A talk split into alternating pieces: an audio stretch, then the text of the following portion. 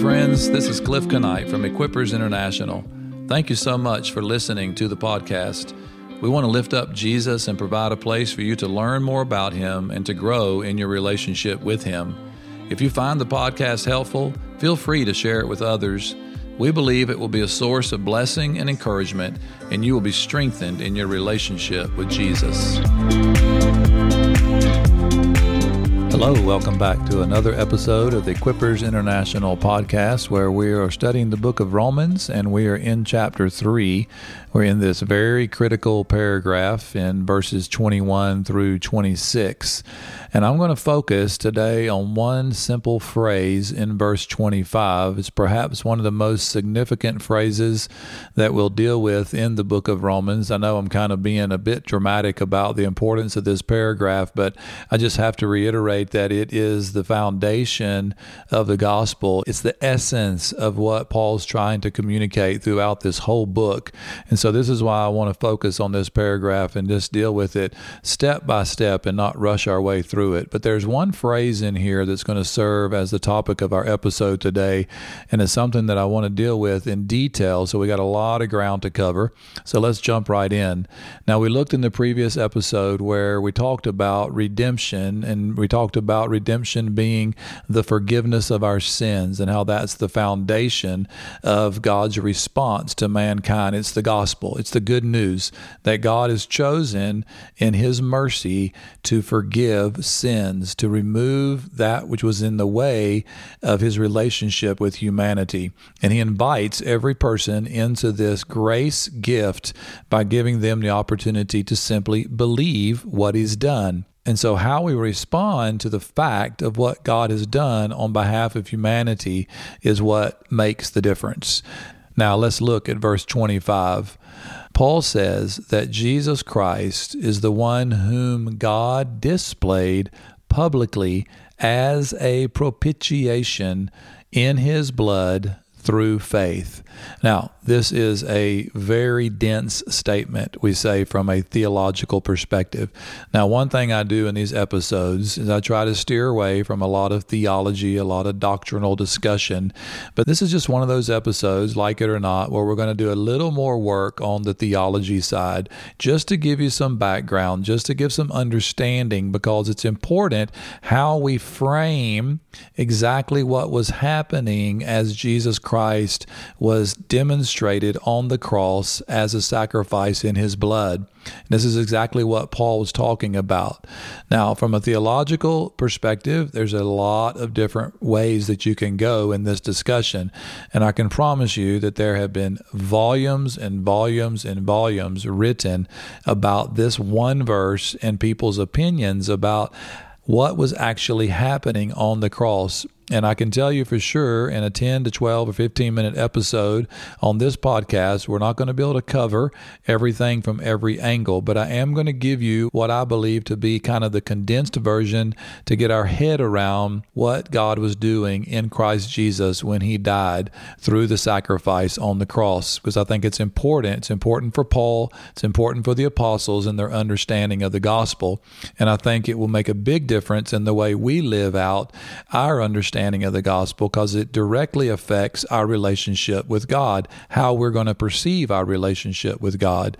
Because ultimately, what you believe about God is going to deeply affect how you live your life for God. Okay, so let's deal with some of this on a very practical basis. Paul said that God displayed Jesus publicly. Obviously, this is a reference to the crucifixion. He displayed Jesus on the cross as a sacrifice, and he uses this word propitiation in his blood. So there's language here related to blood sacrifice and specifically this word propitiation. Now, it's not a normal word that we'd use every day in conversation, but it's an important word and we want to look at it. So, in order to understand this idea of propitiation, I want to spend a little bit of time and just talk about what we call theories of atonement. In other words, how do we understand what was happening when Jesus was making the actual atonement for the forgiveness of sins, for the redemption that we talked about in the previous episode? Now, there are many different types of allusions to the sacrifice of Jesus throughout the New Testament. The writers express different perspectives on what was happening. But in general, there's two pervading theories. The first is what we call the penal substitution theory of atonement. In this theory, there are those who interpret Jesus' sacrifice as primarily the appeasement of God's anger or God's wrath toward mankind. In other words, God was angry toward us for blowing the whole process, so to speak, and he needed something to take his anger out on, and Jesus takes that anger upon himself when he hangs there on the cross. And there's different reasons for why people believe this and they interpret different aspects of what is communicated in the scripture. I don't have time to go into all that, but just suffice it to say that the general view in this theory is that Jesus took the place of punishment on our behalf in regards to God's anger towards sin or toward humanity for his disobedience. Now, the second one is what we call the Christus Victor theory of atonement. In this theory of atonement, others believe that the sacrifice of Jesus was more about him making atonement for the sins of humanity by removing the power of sin and becoming victorious over it by taking the full effect of it. And that would be ultimately death, because Paul's made it very clear that the wages of sin is death, and the free gift of God is eternal life through Jesus Christ. So Jesus takes the effects of sin, ultimately death, and being raised from the dead, he overcomes. He becomes victorious. There's other scriptures that make allusion to him overcoming the principalities and authorities and disarming the evil forces. So it's more of Jesus entering in to the scene of this cosmic battle by which the enemy and all the resources he has to cause man to fall into sinfulness and ultimately Jesus comes as the one who is going to claim victory over those forces. So that's the difference between the two theories. Now, remember, we did look at the wrath in previous episodes. Remember in Romans 1:18 it says for the wrath of God is revealed from heaven against all ungodliness and all unrighteousness of men. So we talked about extensively in that episode about how the wrath of God is actually toward the ungodliness and the unrighteousness of men. It's not necessarily toward the men themselves.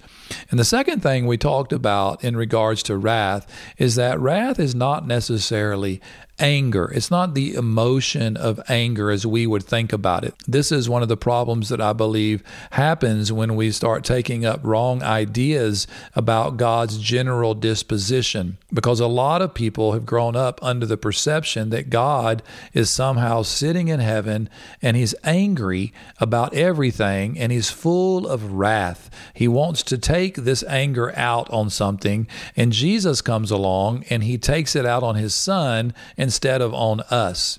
But now, let me just make a couple comments about wrath, and then we're going to go into more detail about pursuing an understanding of really God's disposition and what it was He was doing on the cross.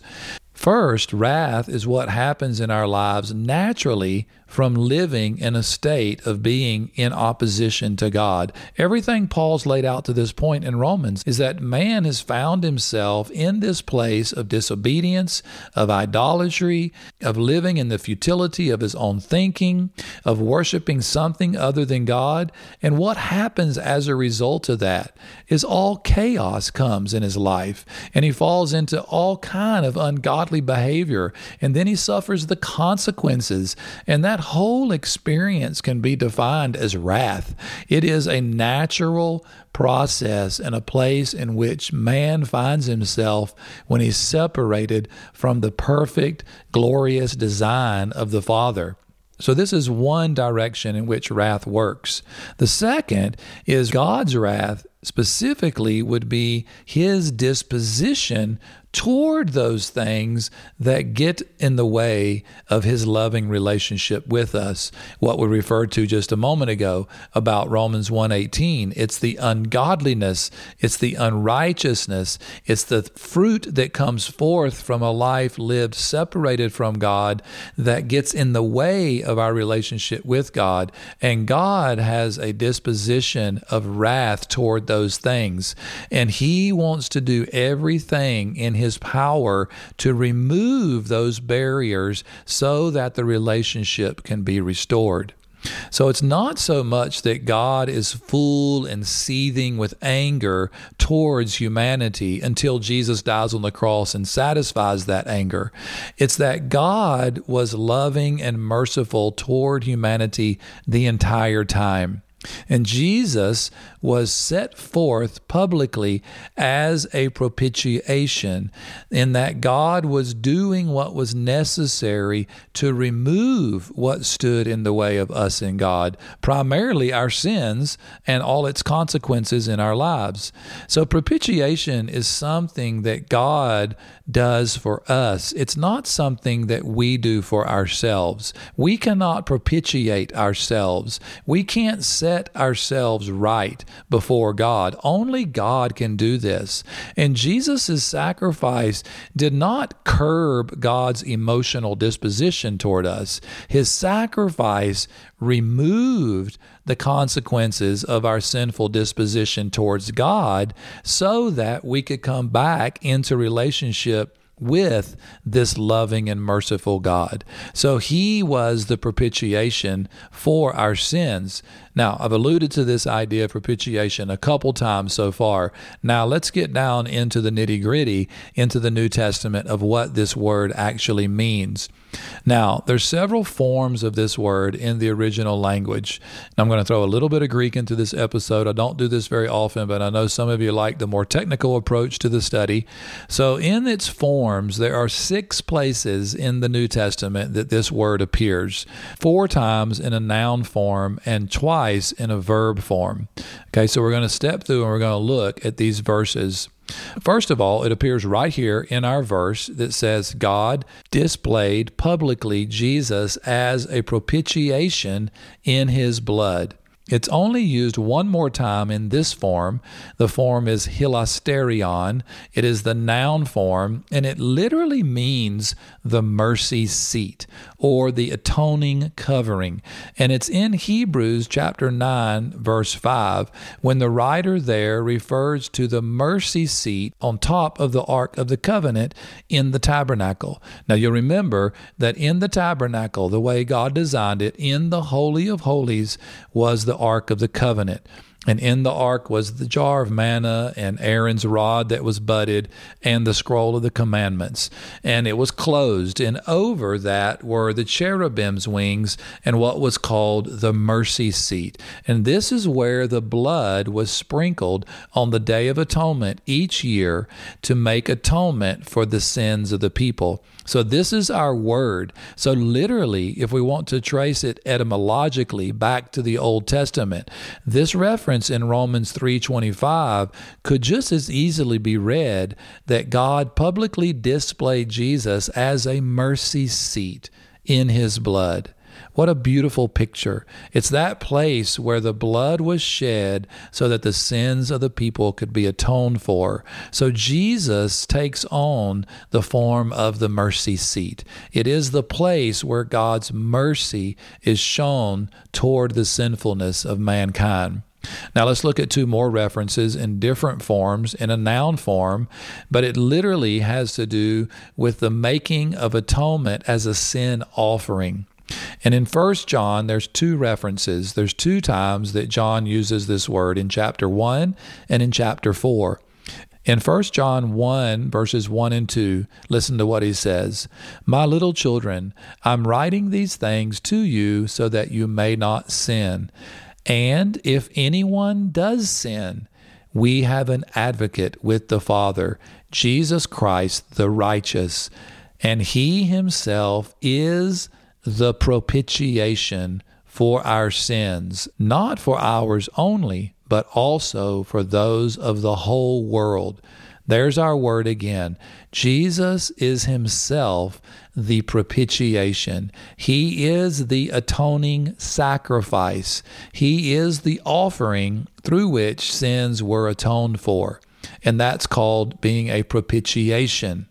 And then in 1 John chapter 4 verse 10 it says in this is love not that we loved God but that he loved us and sent his Son to be the propitiation for our sins. So you see, the motivation right here is so clear. God is motivated not by his anger to put forth Jesus as a propitiation for our sins. No, he's motivated out of his love. And out of his love for us, he sends his son to be the propitiatory sacrifice for our sins. Now, there's two verb forms of the same word, and that verb form is hilaskomai, and that means literally to be merciful. It is the act of being merciful. And in Hebrews 2:17 and in Luke 18:13 we see this. Let's look at Luke first. In Luke 18 there's a story that Jesus tells about a Pharisee and a tax collector and they're both standing at the temple and the tax collector is standing some distance away and the scripture says there that he was unwilling to lift up his eyes to heaven but he was beating beating his breast, saying, God be merciful to me, the sinner. But the Pharisee was looking at him with disgust, and Jesus rebukes the Pharisee. But this word here, God be merciful to me, this is our word. This is propitiation. God be merciful, propitiate for me, because I need your mercy. Now, in Hebrews 2, verse 17, the writer of Hebrews says, Therefore, Jesus had to be made like his brethren in all things. He's alluding specifically about coming in the flesh and being human and being tempted in every way as we are. And he goes on to say, so that he might become a merciful and faithful high priest in the things pertaining to God to make propitiation for the sins of the people. There's the verb form to be merciful to our sins. So, what can we come to in our understanding of Jesus being put forth as a propitiation in his blood? Through the process of Jesus dying on the cross, God was demonstrating his love for us. He was acting in love, setting forth Jesus as a merciful sacrifice on our behalf, where he meets the effects of sin head on and ultimately suffers the full impact of sin, which is death. And he then overcomes death completely. And as a result, he makes atonement for our sins and he removes the penalty and the effects of our sin, that is, death. And he sets everything in right order between us and God. And this is the ultimate act of mercy. It is the propitiation that was taking place through Jesus Christ. God was offering us the greatest and most undeserved gift that could possibly be offered, and He offers it to those who will simply believe. So, what Jesus was doing as a propitiation on our behalf was a merciful, merciful act. It was the demonstration of God's love in its highest and most supreme way. And so, as a result, we get to experience the full benefit if we will simply believe by faith. And he ends that little phrase who God displayed publicly as a propitiation in his blood through faith. I just want to add this at the very ending thought. Even Jesus going all the way through what he had to experience in order to take all the brunt of what sin had to offer upon his own body, he did it through faith. He persevered through the very end, and God was faithful to him, and he raised him up victorious. So now Jesus is our great high priest. He is the one that has made the greatest propitiation sacrifice, and we get to benefit from it.